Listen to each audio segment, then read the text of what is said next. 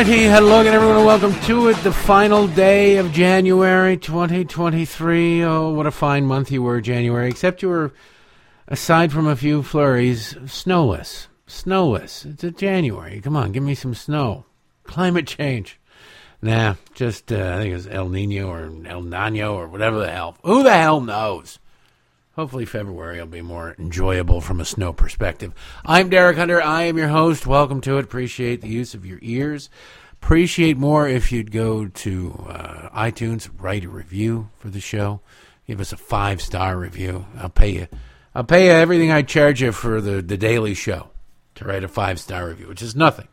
Nice five star review. Get those numbers up a little bit and subscribe there as well. You don't even have to listen to it tonight. This church is so stupid how they work. It's not how many people listen; it's how many people have subscribed on a different day.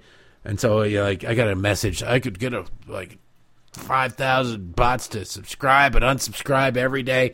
Keep you in the like. I'm not interested, first of all, in that crap. But it it really is screwed up how this. It's not about plays. It's not about listeners. It's about subscribers. And you just tell people to subscribe and unsubscribe. So subscribe on iTunes if you don't mind. And uh, then go to patreon.com slash Derek Hunter Podcast or DerekHunter.locals.com. Get the weekend effing review. Enter the contest. It's Brad Thor versus Senator Mike Lee this week for autographed books. And um, yeah, lots of stuff up there. Check it out. And there'll be more this week or next. I don't, it just depends. I got something churning in my head. So check it out and appreciate the hell out of your support. Always have, always will. Now let's get started. All right, there's a lot going on in the world today. We're going to cover a lot of ground. Got a lot of audio to talk about. We'll talk about the uh, the killing down in uh, Nash or Memphis, and it wasn't really the the violence happened in New York. I, I just I don't get the leftist mindset, but I got to say just a quick note to Twitter stop trending old celebrities. Okay? You look at uh, Twitter throughout the day, Gene Hackman is trending, and your first thought is, sadly, what's what happened to Gene Hackman? This Gene Hackman hasn't been, you know, hadn't been working for a while. Not that he couldn't work, but he he retired from acting probably ten years ago. And you go, oh no, Gene Hackman. You click on it. Oh, it's Gene Hackman's birthday. Okay, fine. If you're going to make Gene Hackman trend, go happy birthday, Gene Hackman. Don't just go Gene Hackman. You're like, oh crap, did Gene Hackman die? Gene Hackman is awesome. And he's 93 years old today. So happy birthday, Gene Hackman. All right, let's get into this uh, Tyre Nichols killing. The video was released on Friday at 7 p.m. It, you almost had to look at the way that this went down as they wanted riots. The establishment, the left wing establishment, wanted riots. Seven o'clock, 7 p.m. on a Friday, are going to release this video. And they said, well, this is really bizarre. This is the different mindset for the left, I guess, than uh, normal people they tried to claim that it was well they wanted to make sure that schools weren't disrupted that people got because they were supposed to release or could have released it or ordered to release it for a couple days before that just like the paul pelosi attack video that was also released the same day and like okay that was supposed to be ordered released on wednesday. Why the hell did it take till friday to go here here's the file. Here you go. Because they could release this stuff pretty easily pretty quickly. It's no big deal now, the uh, obviously nobody's going to take to the streets over Paul Pelosi, which was a weird video to say the least. Kind of had me having some more questions than, than answers, but it's uh, it was brutal and disturbing. But the uh, Tyre video, they kept on saying it's coming, it's coming, it's coming, and they claimed that, it, like I said, it was they wanted it to be they didn't want to disrupt schools. If there were riots, it was going to disrupt school and blah, blah, blah, which is stupid because the police could easily have, I don't know, the police could maintain order. If you let police maintain order, police can maintain order. You don't let people riot. You don't let people block traffic. You don't let people commit violence and smash. Then, then it doesn't happen. There's a very small percentage of people who start that stuff, the BLM Antifa goons, and then other people who are dumb, weak minded get swept up in it and engage in it. If you prevent it from happening in the first place, it doesn't happen because most people, a normal person, won't do it on their own.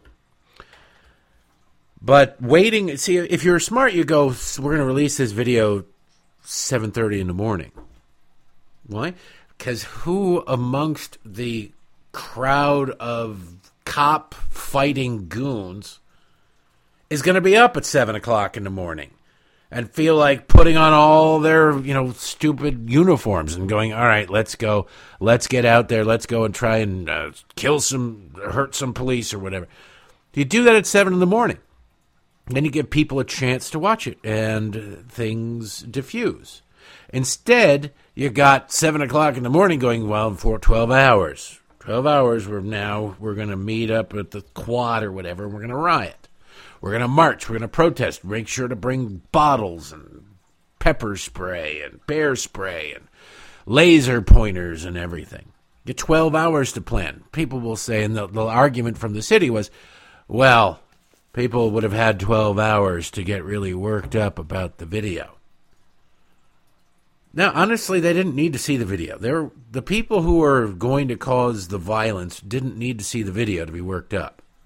They didn't. The little social justice warriors who sleep on their parents' couches didn't need to see the video. They're professional worked up. That's what they do. That's who they are. So to sit there and go, well, you can't give them too much time to organize. This is what they live for. This is their game. They're a flash mob riot goon squad, and they're ready to go at a moment's notice. And you gave them hours notice and a start time, an official start time. Now, I, uh, I'll tell you what I thought about the video, and it's, it's disturbing but it, I don't know. Maybe it wasn't all of the video that was released. We still don't seem to know what the traffic stop was about, why the guy was running, why the guy was resisting. And here's just a pro tip for everybody out there it'll make your life exponentially better. All right? It will make your life exponentially better. If a cop ever tells you to get out of the car or get back into the car or you get pulled over, and I do this all the time, turn on your dome light, first of all, if it's at night. Turn on your dome light. That'll make your life that much better. The cop's nervous. Don't run from cops. Don't fight with cops. And don't be one of these people. I've been this person, not to this extent, but I've been this person where you go, Why? What are you doing? You don't have a right to do this, that, or the other. One time. And almost got my ass kicked. But um, just comply. If police are going to arrest you, they're going to arrest you. If you manage to get away, they will find you. Ultimately, you will lose and you'll only make things worse. So, whatever it is, no matter how unjust you think it is, go.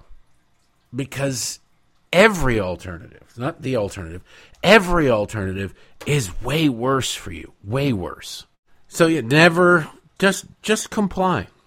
I get these there's always these libertarians. I used to I used to hang out in D.C. with a bunch of libertarians, and they were the you don't have the right to tell us this. You don't have, and maybe they were constitutionally sound, and in a civil case or maybe even a criminal case, they would have ultimately prevailed. But being a jackass in the moment did nothing except escalate the situation. Now, some of these libertarians, I think, that's what they lived for. That's what they wanted but it's not smart. If your objective is to not get get into a fight with a cop, starting a fight with a cop is a bad way to go about achieving that objective. Yet there are so many people out there who don't. I'm not saying that's what happened in Tyre Nichols' case. I don't know what this stop was about or why he fought or whatever, because the body cam footage it seemed to be. The body cam footage was put on. Uh, it was from the guy who got winded a big chunk of the body cam footage is is a cop going about a block away from it because he's not nearly as fast as everybody else who was running down the street. Uh, I'm not sure if he was one of the officers who was charged or what, but the guy could barely breathe, and so he wasn't there for a lot of it. What you ended up seeing in the body cam footage was a fight between police. The guy's refuse. He's getting look. Once the cop decides you're going to jail, they're taking you in, whatever it is. It's over. It's over. They're not going to. No matter how much you fight, there isn't going to be a point at which they go, well, this guy really doesn't want to go to jail. So forget it. Forget it. We were, you know, it is, uh, it, it's nacho night at the prison. You were going to really enjoy it. But now, you know what? You don't deserve nachos. Go ahead. Go, go, go. It's never going to happen. They're going to continue to pile on you and they're going to continue to call more police until you get hurt or you get cuffed and your arm gets broken or whatever. And quite frankly, you shouldn't be killed, but whatever force is necessary to subdue you, to get you in cuffs, should be allowed to be used. Don't resist. Instead, you get idiotic places like California, and they go, you know what? We're not going to prosecute resisting arrest anymore. You're not going to prosecute fighting with cops anymore? Do you want more of this to happen? And the answer for the left is I think they do because the media spent Friday night and Saturday desperately trying to create something, a mostly peaceful riot. They desperately wanted it. As far as I know, I didn't go searching for it because, you know, I, will wait for the, you know, for more evidence to come out for something to be learned about it in general. But the only violence that I saw was in New York City. Because why? Because people are leftists are stupid. They're quick to violence. They're easy to violence. They're quick to stupidity. Stupidity sells amongst the progressive left. And what do I mean by that? Well, there is this movement afoot now because all of the five police officers that were charged with you know what's amazing to me it's second degree they're charged with second degree murder is that justified or not? I don't know. It's not my concern. I don't live in Memphis. I'm not entirely sure. I like I said, I don't know why he was pulled over. I don't think anybody knows why. There's a lot of information we don't have. I'm not going to leap to conclusions. But that being said, these Democrats are desperately trying to cause trouble. They're desperately trying to get right. Why? Because the left lives. You know, viruses thrive in monkey kidneys. If you're trying to make a culture of of uh, something where you can grow viruses for lab study or whatever, you want a bunch of monkey kidneys. I know it's an unpleasant thought, but it's true.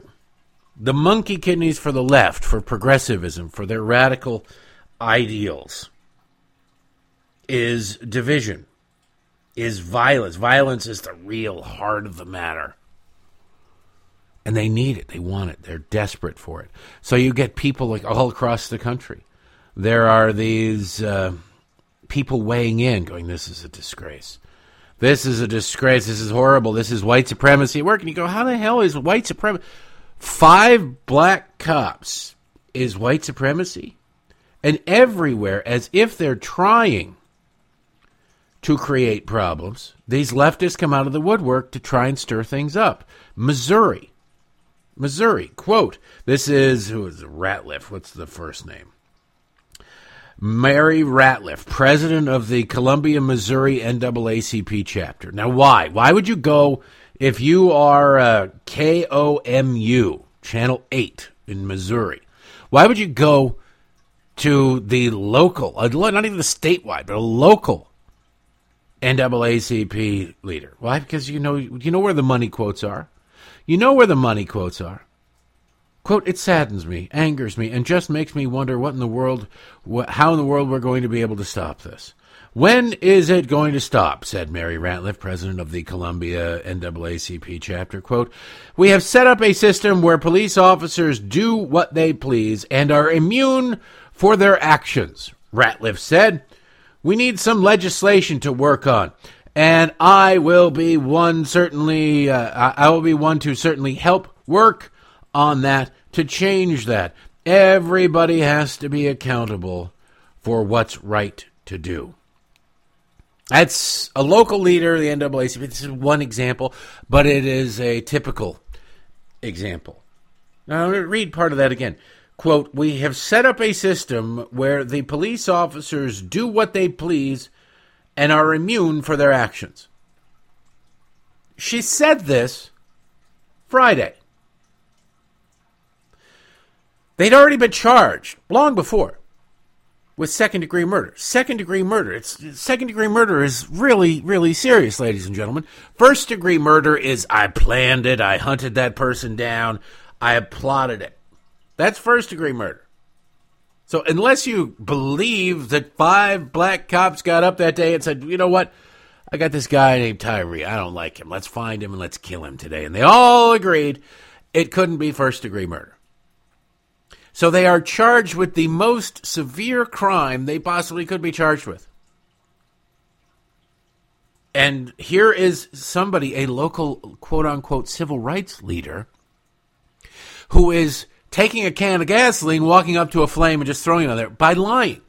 Now, I get it. The the the leaders they have their roles to play they have their fundraising goals to hit they have their bonuses that are based on their fundraising goals and god knows whatever else i'm sure across the country there are lots of people who skim off the top or whatever or they just raise their profile and they're trying to get to a higher office countywide leader or statewide leader whatever it is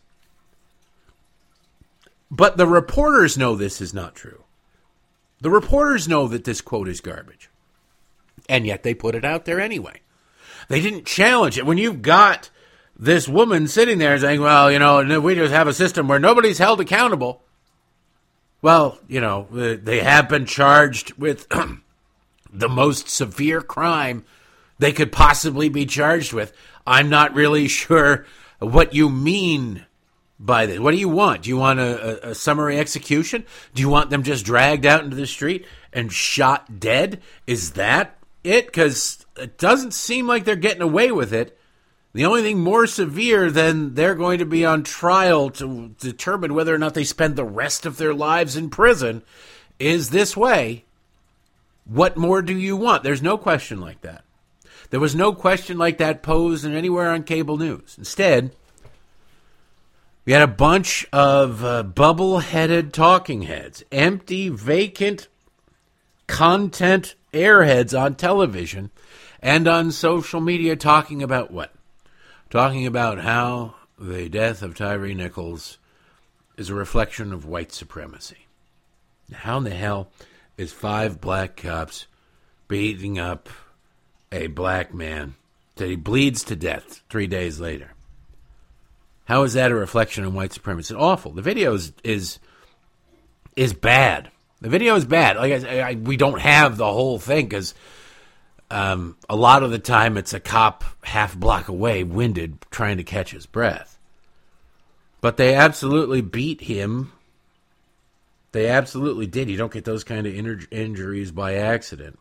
He resisted for some stupid reason. I don't know. I don't think we've seen a toxicology report on him, but it's wildly stupid to resist. But was most puzzling and why I think they are uh, certainly there's some serious culpability. he sat there. They didn't render medical care on him. Sat there bleeding. they beat the hell out. Now they had no idea what was going on internally, but it doesn't matter. He is in custody. There are medical people there. You've got to render medical attention to him. Instead, like I said, the left immediately shifted because they, they really desperately want. This is the sick thing about the Democratic Party, ladies and gentlemen. They wanted, they needed this. It's been too long since there was the, you know, we are told this happens all the time, right? Oh, this happens all the time. Black, it's open season on young black men by police. They go out and they just kill willy nilly, and, and you know, George Floyd is the norm. George Floyd is the norm. Uh, we mean people having a ton of fentanyl in their system is the norm of police? Yeah, it is. And police usually revive them. But that's beside the point. They told us that this was every time. Well, this is the norm. This is the norm. This is the norm. And then you look at the statistics and you go, we ignored like 50 white people, even like 25 Hispanic people being killed by police. Yeah, but that's not. Hispanic people vote too much too much for Republicans. They can't count. They don't. They don't count. So if this happens all the time, then why has it been too long since we heard about this? Well, because it doesn't happen all the time. Because it's a lie. And so they wanted this. First of all, they were very disappointed that the uh, police officers were all black. And they thought they did. And there had to have been a conscious decision somewhere along the lines. And they said, you know what? It's too good. This is a horrible case. We can't let this go. We must exploit it. We must. And so they came up with five black cops were enforcing or expressing white supremacy. really is.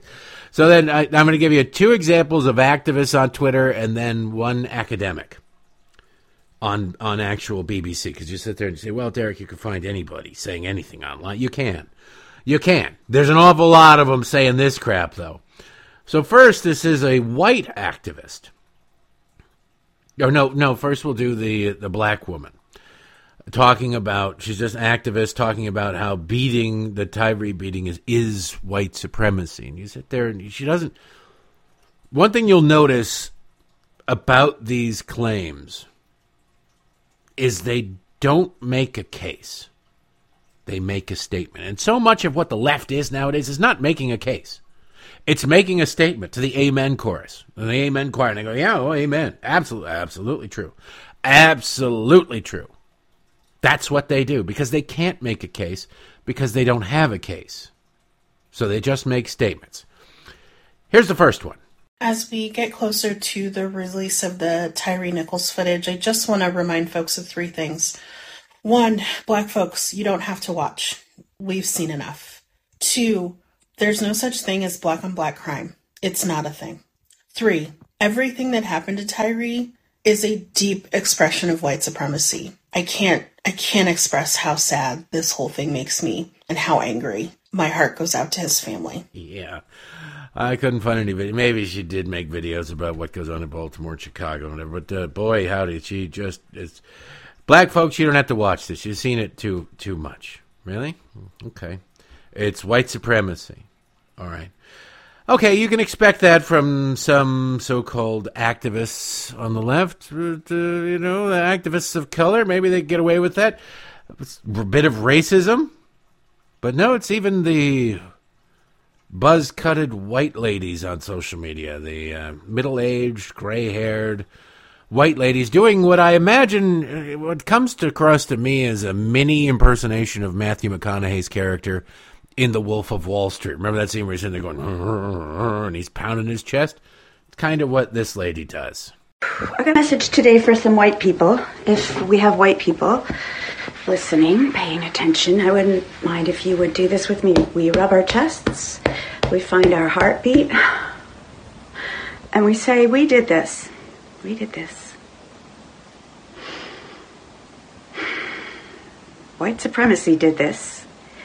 I'm talking about Tyre Nichols. The police didn't do this. The Memphis Police Department didn't do this. White supremacy did this.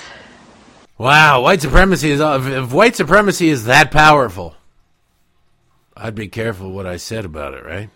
Wouldn't you be? Well, God, white supremacy. I'd have somebody else start my car. If white supremacy is out there able to do this, then they can get you anywhere. They're gonna they're gonna treat you like Apollonia and The Godfather, right? As you and Michael are ready to go back to America. Boom, it's over. If white supremacy is that powerful, look out, ladies and these people are, of course, clinically insane. Now we move to we've had two activists, two random activists. These are just two random activists that I chose. You can you can pick them out on your own. You can find any of them you want, and there are God knows there are enough. Then you get to the academics and the media types. Van Jones writes a piece about how, no, really, this was white supremacy on display, even though it was five black cops. White supremacy is so amazing. To do, it's like the uh, we find out more and more every single day that the Russia hoax was an even bigger hoax than anybody ever knew. Even bigger. You know it was a huge hoax. You know it was a big scam. But it keeps they keep finding new ways to go, oh my god, it's even bigger scam. Even bigger scam. Now we find out about the Hamilton 68. This from the uh, New York Post. A left-wing think tank erroneously claimed to track, claiming to track Russian activity online was responsible for thousands of bogus stories asserting the nation's influence in U.S. politics, according to the latest batch of Twitter files. The Hamilton 68 dashboard was the brainchild of former FBI special agent and MSNBC contributor Clint Watts and operated under the Alliance for Securing Democracy, a think tank founded in 2017 shortly after President Donald Trump took office. These people plotted this. These people planned this. This is a whole scam. Let's pretend that Russia is everywhere. And the media went along with it, and social media went along with it as well. The ASD, the Alliance for Securing Democracy Advisory Council, included such figures as top Clinton ally John Podesta, Obama era acting CIA Director Michael Morell, and former U.S. Ambassador to Russia Michael McFaul, as well as former conservative Bill Kristol. They all got together. and They said, How can we damage Donald Trump? Here's how we do it we'll create this bogus list of people who are too influential, not obviously, you know, famous people, but people who are having too much influence on social media. They're social media famous. And we'll claim that they're Russian bots. We'll create a quote unquote study it talks about how they're Russian bots, and then the media will follow suit. What's amazing to me is they barely tried to disguise any of it. They didn't have to. They knew that their fellow travelers and the media would go along with it. There's no reason to disguise anything. There's no reason to put on a great big hoax. Just enough. They didn't need convincing, they needed cover in the media. That's the difference. They needed cover. They wanted to do this, they were ready to do this even though Joel Roth, the former head of Twitter security and integrity and blah, blah, blah, trust and safety, I guess it's called, even he saw through this. Quote, I think we need to call out the, the BS this is. Hamilton Dashboard falsely accuses a bunch of legitimate right leaning accounts of being Russian bots, he wrote in July of 2018. But Twitter executives and other people in the, the social media world, they said, no, we can't do that. Don't, don't do that. Let it go. We don't know for sure. They did know for sure. They just agreed with it. They agree with it. So the, uh, the push was to just silence conservatives, to get Twitter to silence them, to get news reports about how this silence, and Twitter is trying to silence a whole bunch of Russian bots. And oh, that means that Russian bots are trying to help Republicans, so on and so forth. It was all manufactured. Everything is manufactured by these leftists, just like the outrage that we're experiencing right now, which brings us back to the academic. I am going to butcher this name because that's what I do. Shola Mo- Shola is the first name. Mos hyphen Shogbamimu. I don't I don't know. S H O G B A M I M U. British academic, PhD. Yes, so, so smart. Which means she knows exactly what she's doing which means exactly what she she knows exactly what she. Here's what the way Wikipedia, which I'm sure she had some input on, says. It's a British Nigerian activist, political commentator, and author. She frequently comments on women's rights, law, politics, diversity, inequality, and exclusion. Her debut book, This Is Why I Resist, was described in the Telegraph as quote an unapologetic declaration that black identity will no longer be defined by white supremacy, and an unfettered call to action to revolutionize the narrative around black experience in our day to day lives. End quote. Now, when you're dumb as a hammer, everything looks like a nail. And that's what you get. Hey, you know what? Her specialty, the only reason she exists and makes money, is this one. It's like climate change. If your existence is dependent upon funding from the government to study climate change, guess what you're never going to find? That climate change might not be all it's cracked up to be. That climate change might not be real. It might not be mankind. Whatever it is, you have an existence, and there is a clear path toward maintaining it. So everything you do will be to that end. I promise you. I promise you. If you want to work in the uh, sci- any science field, you come up with a study that says, "Hey, wait a second, climate change is not nearly as bad as, or it's not actually happening," or you're done. You're not going to publish that study. And if you dared try to publish that study, you're not going to be able to publish that study because there's no outlet that would go, I want to run this. What I really want to do is make sure that I never work in this industry again. So therefore, we're going to run this. Nope. Nope. Nope. Not the way it works.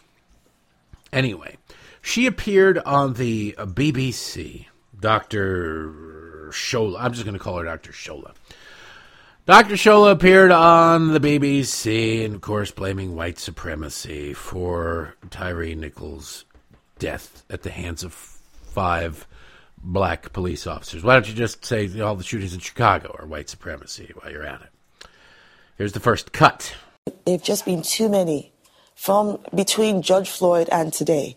Nothing has changed. I very much doubt that anything will change until we eradicate the source of this problem, which is white supremacy. Listen, the vicious and brutal, unjust. black that killed you know, and this is why I'm, a, I'm about to educate some people right now. The vicious, brutal, unjustified extrajudicial killing of Tyre Nichols is as a result of a police system that is built on white supremacy. White supremacy underpins the policing and criminal justice system, both in the United States and the United Kingdom. It shapes a culture that sees black people as less, treats black lives as disposable, and ensures that black lives don't matter. Tell us about how things are in Nigeria, if you wouldn't mind. Oh, you don't want to talk about that? Hmm, weird. White supremacy just ruling Nigeria. This is the left. This is the mindset. It's white supremacy. It's all white supremacy. Everything is white supremacy. Don't you understand? White supremacy, white supremacy, white supremacy. Go to my website and make a donation through PayPal to, uh, to fight white supremacy. Uh, blah, blah, blah, blah, blah. It comes with a smile. It's still racism. it's professional victimhood is the only growth industry in the progressive world. That's it. You get fabulously wealthy doing it. She's not uh, stupid. She's got a lot of degrees. Let's see. At age 19, she obtained her first degree, LLB honors at the University of Buckingham. I don't know what it is, what LLB honors are. Going on to earn a master's degree in diplomatic studies from the University of Westminster an LLM degree in commercial and corporate law from the London School of Economics and a PhD in law from Birkbeck University of London and an executive MBA from the University of Cambridge. Boy, it sounds like she's just been oppressed her whole life, doesn't it? it sounds like she's been spending her whole life desperately trying to avoid having to work for a living just get enough credentials, and eventually you'll find your way on TV and be imbued with all the credibility that comes with being on television. That seems to be what she did. Maybe I'm wrong, but I rarely am. She continues, though, shaking the moneymaker of the left, victimhood.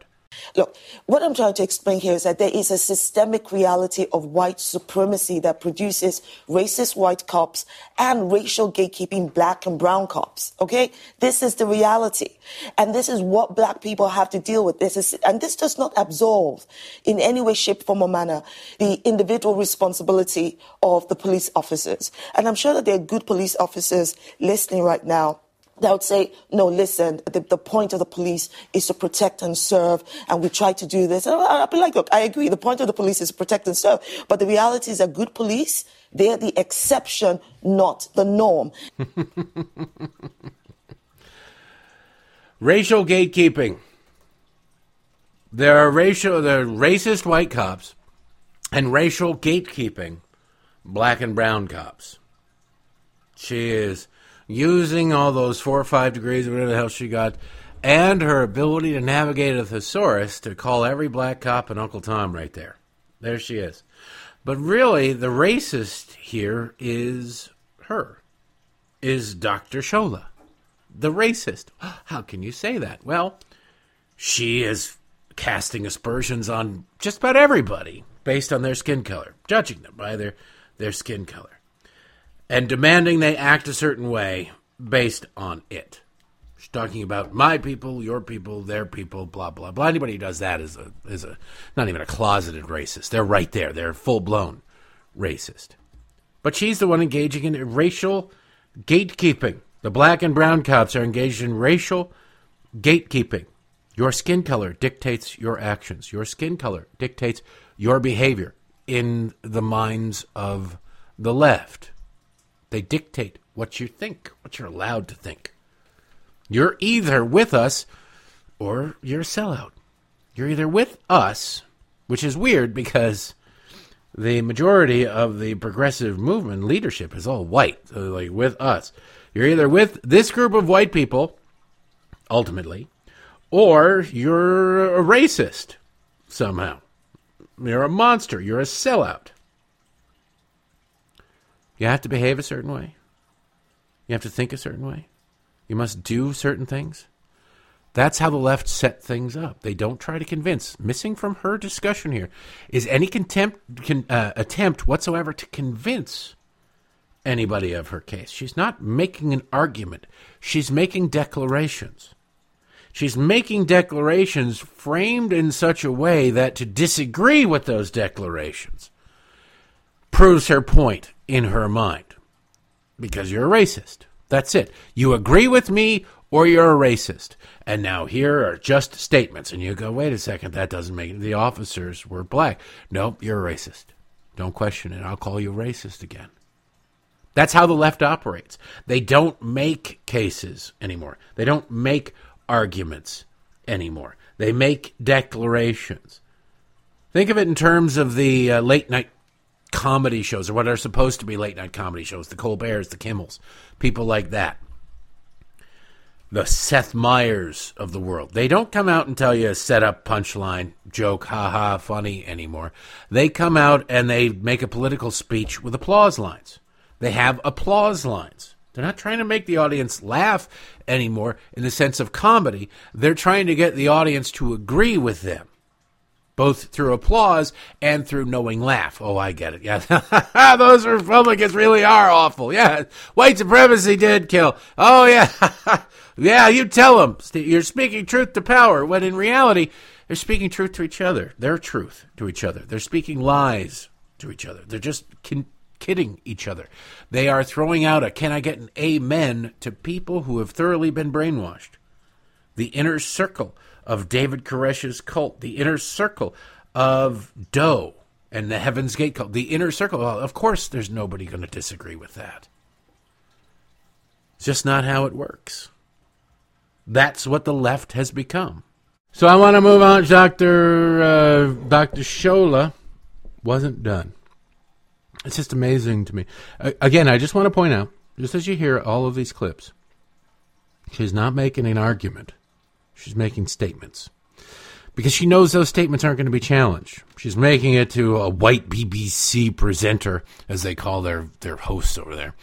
A white BBC presenter woman who's never going to, she's not going to chime in and, and call BS. Maybe Piers Morgan would, but he'd be about the only one who would dare say, well, this is garbage so she can get away with it. Or, you know, she also knows that the host isn't going to go, well, could you explain that a little more? We're going to ha- I'm going to have to ask you some serious questions. It just it doesn't happen from progressives. They're scared. They defer. It's actually the ultimate in racism. They treat people differently based on the color of their skin. Uh, but she goes on. And the reality is what we see every day. Now, there'll be people also watching right now going, first of all, because they're black police officers, it means it's not racist. No, it means that you've not educated yourself on how systemically white supremacy works. Black and brown racial gatekeepers exist in policing, exist in our healthcare system, in our politics. They exist every, everywhere. And their point and their representation is to represent white supremacy, not people of their own race. now, that's the essence of racism right there. You are your skin color. You should care about people who share your skin color. You should do what other people who have your skin color do. You should think how other people do. There, anybody else is some sort of gatekeeper for white supremacy. You understand that? So, a black person couldn't possibly represent a white person, and a white person could never represent a black person. Now, it's weird because that's the case she's making.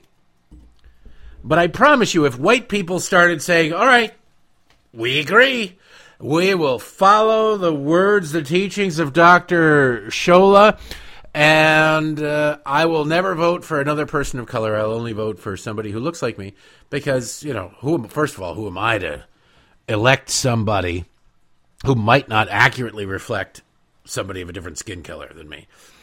And uh, I, I can only be represented by somebody who shares my skin color. So I will only vote for somebody who looks like me. Well, these leftists would never stop vomiting over the horrible inherent racism in it. Because it would be horribly and inherently racist. But it's different when a progressive does it. They're not making that case. If you if you, I guarantee you, if you found it, and they're they're in the UK, if they found a member of British Parliament who said uh, vote, uh, white people should vote for me because I'm white, that would be it. Oh my God, that person would be run out of office. They're running out people out of office over there who are saying men are men and women are women. They're like you can't say that. What kind of hate mongering things are you into over there? So could you just imagine if it's a good rule of thumb what if the races were reversed? What if the races were reversed?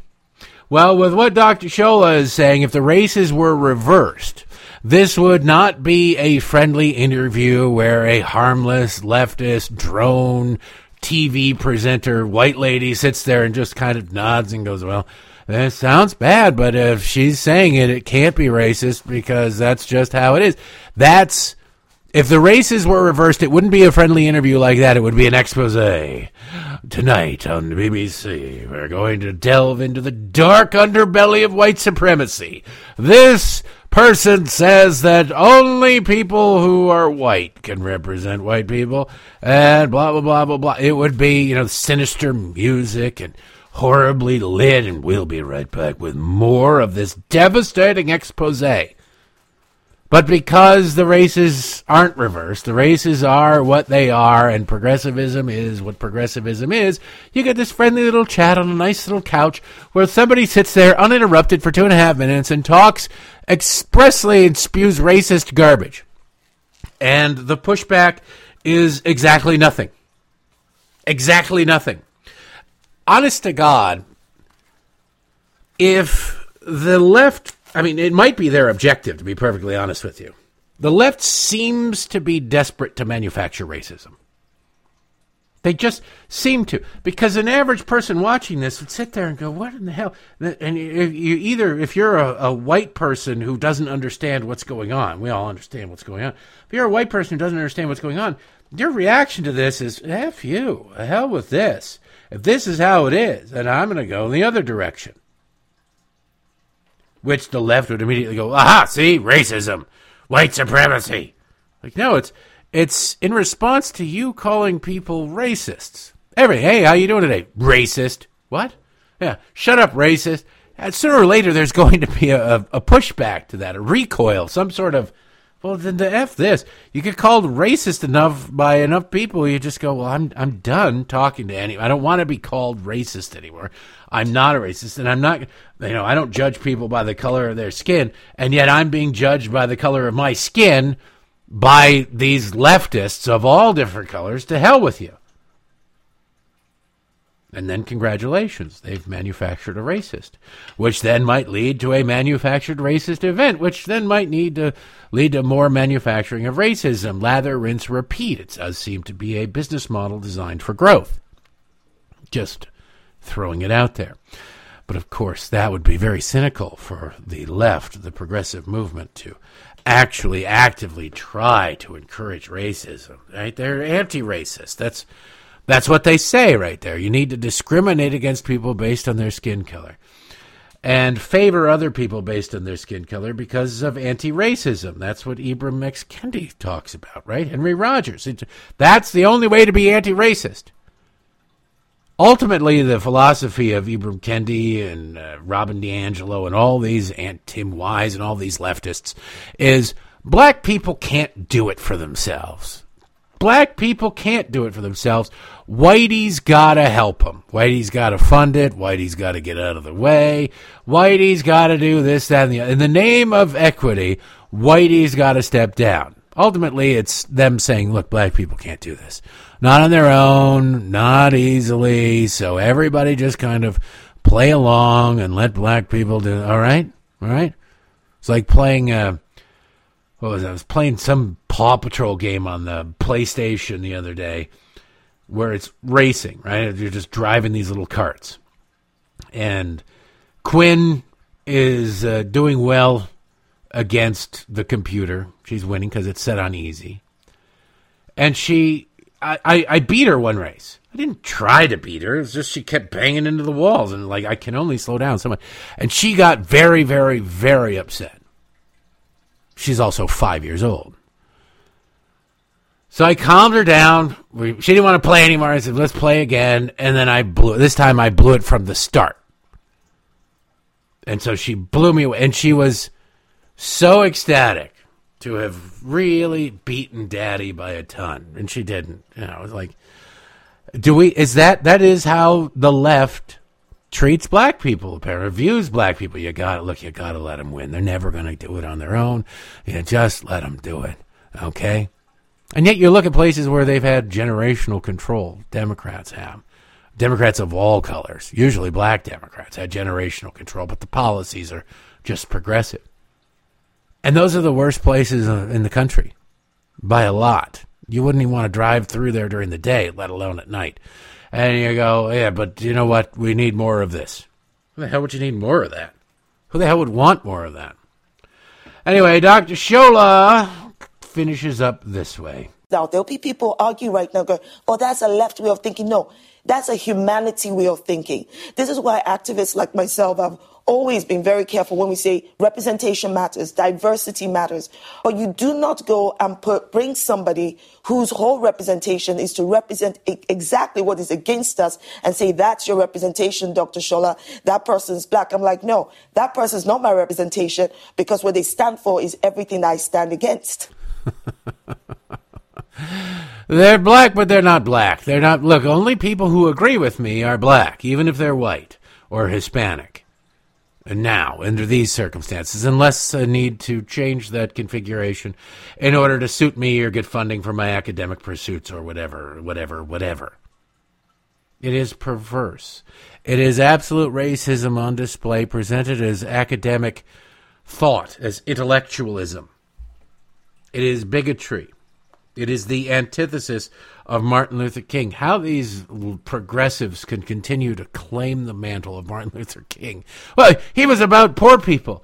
Yes. Okay, sure, but uh, your stuff on race. No, no, no, we're talking about you you, you want to talk about what he said about poor people in terms about race. Say he was not in favor of viewing people as their skin color. No, no, no, shut up, shut up, shut up if you have uh, principles that are situational or malleable or easily changeable based upon circumstances at any given moment, might I posit that you, in fact, do not have any principles whatsoever. You're progressive, but you don't have any principles. You're an opportunist, and you're more than likely a really, really bad person who should be shunned by everybody. Unfortunately, rather than being challenged on the BBC or anything like that. It's immediate uh, deferential treatment. Oh, yes, well, this must be. This must be. Ibram Kendi was on CBS this morning talking about the exact same thing. He's a wild racist who's made millions of dollars spewing racism to corporate America and guilty white suburban wine drinking women. And you know, there he is, sitting right up there. And not a single person asked a critical question of him. Not a single person asked a critical question of him because they don't care. They're on the same team. It's like watching Jose Canseco and Mark McGwire shoot up steroids before the game, knowing this is wrong. This is not right. Should not be doing this. But I play second base or I play shortstop, and we're going to the World Series this year, so I'm going to shut my mouth. Yeah. Okay, it's all right. As long as it's done to further our team, it's okay. It's the Astros banging the garbage can in the locker room. It's stealing the signs through a camera, not a guy on second base, and having a monitor in the dugout. It is garbage. But that's how the progressive left functions. Never forget it. Never forget it because they they'll never stop unless they're stopped. Before we run out of time today, there are other audio clips I want to play. I want to play you this uh, one clip of Bill Gates. Is, Bill Gates has a, a new book out about the environment, about gl- climate change. It's amazing to me. You say something about climate change, it's like, hey, wait a second, I can't help but notice that uh, we're not all mermen that we've had 30 years of, we've got 10 years, or we're all going to, the coasts are going to be, and that hasn't happened. They go, what is the left's response? Are you a climatologist? Are you a climate scientist? Are you a climate? You're not a climate scientist. Why don't you shut up? You don't talk about. Bill Gates isn't a climate scientist. What the hell? The guy's talking about seeding the clouds to reflect more, um, not the clouds, the atmosphere to reflect sunlight, to keep, to prevent the sun's heat from reaching the earth, or some of it. And you go, that could have some serious implications for the existence of all life on earth. And nobody's saying, Bill, what, uh, what are you doing? Nope. He's got a book out and he's being treated seriously and he's getting all. He's also, I saw this meme, some, some old guy, I don't know, Bill Gates is in his 70s or whatever. And there's a picture of Bill Gates who's not, you know, if you, if you had your way, you wouldn't want to have the physical attributes of Bill Gates in his 70s. You want to be in better shape than that. And then there's a guy who's also in his head. Uh, Bill Gates and I are six months apart. Uh, he's actually older. And uh, he, he, obviously, this guy works out. Said, who would you rather take health advice from? Well, obviously, the guy who's in better shape. But Bill Gates is somehow this genius when it comes to public health. He's not at all. He's just a guy who can write a big ass check, and so everybody goes, whatever Bill Gates wants, you know, let Bill Gates have it. Don't say anything about Bill Gates. Because the checkbook rules the day. And you begin to think, wait a second. If somebody um, finds evidence that contradicts Bill Gates' declarations, what are the chances that they would ever ever see the light of day or ever get another dime of Bill Gates' money? Well, zero less than zero. It's kind of how it works. Anyway, I'm just not a big fan of Bill Gates. I don't use Windows PCs, they suck. And I don't even know how Windows works really anymore. But um, he's making the rounds to sell his book to save the world. This is this is the white savior complex. He's got nothing but time on his hands. His ex-wife has gotten the hell away from him because he was such a, a womanizing, you know, pervert. Let that sink in. And I'm sure his kids aren't super happy with him either. So he's got nothing but time on his hands. And people keep bringing up his uh, friendship with Jeffrey Epstein.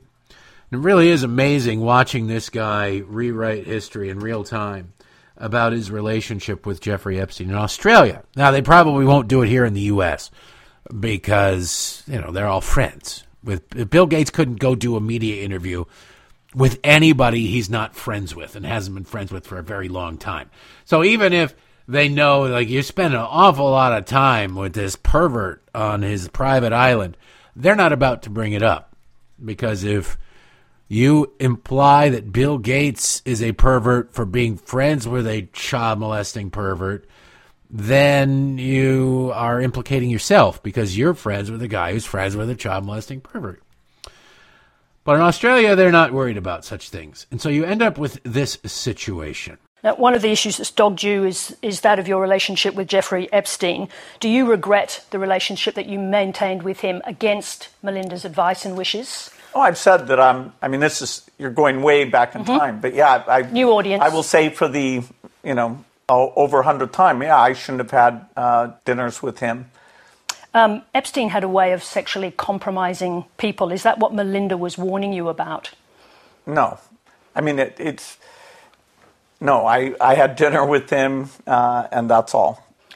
And that you regret the relationship, the acquaintance. That I had dinner with him. Mm and and the relationship between the foundation and Epstein, which there was... never was any relationship of any kind.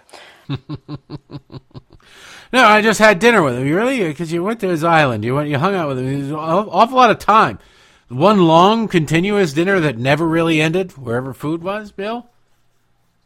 He is not used to being challenged, and he does not like it, and he's not particularly good at it. But he doesn't have to worry about that here in the United States. The media will suck up to him and treat him as though he spent the last 20 years studying the climate. When in reality, he wrote a couple of big ass checks, had a book, book ghost written about it, and he's trying to sell it because he's got a political agenda, because he's bored, and a God complex. Speaking of a uh, political agenda and a God complex, Gavin Newsom, the governor of California, this audio is something to behold. He it's a very short clip where he talks about being clean and sober it was a mistake. And you need to self med I mean I guess if your streets are overrun with a bunch of junkies, you try to find a way to message that as though it's not this horrible horrible thing. I'm just not sure this is the way to do it. Clean and sober is one of the biggest damn mistakes this country's ever made. I know it's a hold your hand idealistic point of view that somehow magically, I mean, God bless some of you. I, if you're like me, I've been known to have a glass of wine at night watching some of the nightly news. Uh, we all need to self medicate periodically. We all need to self medicate periodically. Yeah. So that's why San Francisco and Los Angeles are just overrun with feces and, and human beings shooting injecting themselves with fentanyl in their neck because we all need to self-medicate every once in a while. There's your future Democratic presidential nominee right there, ladies and gentlemen. Let's turn your neighborhood into San Francisco. Lastly, today I got two clips from CNN. The Goon Squad made the rounds since those Democrats got kicked off of their committees for committees they should never have been on, like Adam Schiff leaking classified material or Ilhan Omar being a rabid anti Semite being on the International Relations Committee. It shouldn't have been there. CNN, of course, had them on. Even Eric Swalwell was there. And Ilhan Omar was asked about her anti Semitism. Now, it's kind of funny. Adam Schiff is Jewish, and he's sitting right next to his fellow traveler there in the progressive world. Because I tell you, uh, normally he should be disgusted by sitting that close to a rabid anti Semite. But progressives are progressives first, and anything else a distant second. So he, he's not bothered by being in that close proximity of it. And this is the closest thing that Ilhan Omar has ever really come to being challenged on this. She BS's her way through it. But uh, Dana asks a semi serious question. There's no follow up, so you don't have to worry about that if you're Ilhan Omar. But I found this to be amusing. You said that Israel hypnotized the world. You said Israel is an apartheid regime that politicians with pro-Israel stances were all about the Benjamins, which you very notably apologized for. Uh, that you support the BDS movement, which a lot of people think is rooted in anti-Semitism. Compare the U.S. and Israel to Hamas and the Taliban. I want to give you a chance to respond to all of that, which they say is a clear pattern. Yeah. Um, I might have uh, used words at the time that I didn't understand were trafficking in uh, anti Semitism. Uh, when that was brought to my attention, I apologized. I owned up to it. That's the kind of person that I am. Uh, and I continue to work with my colleagues and my community uh, to fight against anti Semitism. Yeah, she's known for her fight against anti-Semitism. I might have used word you did. You lived your whole life. You didn't know that. Oh, it's all about the Benjamins, that Jewish money. You didn't know that? Never? Huh? That's weird. Anybody ever tell you you shouldn't marry your brother? Clear that up right now. And then here's Adam Schiff being called out for actually lying. Lying. He kind of admits it. Let me give you another. He says that um, this is part of, the, uh, uh, of a pattern. Ahead of the first Trump impeachment, you said the committee had not spoken to a whistleblower. In fact, that turned out not to be true. You know, the Washington Post uh, said so in their, in their fact check. Uh, the Washington Post uh, uh, identified that, yes, before the person became a whistleblower, they sought advice from the committee. Uh, when I was asked the question, I thought they were referring to whether we had brought the whistleblower in. Uh, and I should have been more clear in my answer. I should have been more clear. Did you meet with a whistleblower? No.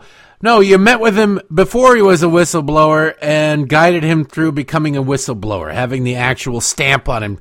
Doesn't change anything. It's it's what the meaning of the word is is all over again. This is why all of these Democrats are scumbags. We're out of time for today. That's enough, ladies and gentlemen. I say we'll be back to do it all again tomorrow because, of course, the insanity never stops, even when you want it to. Thank you for listening.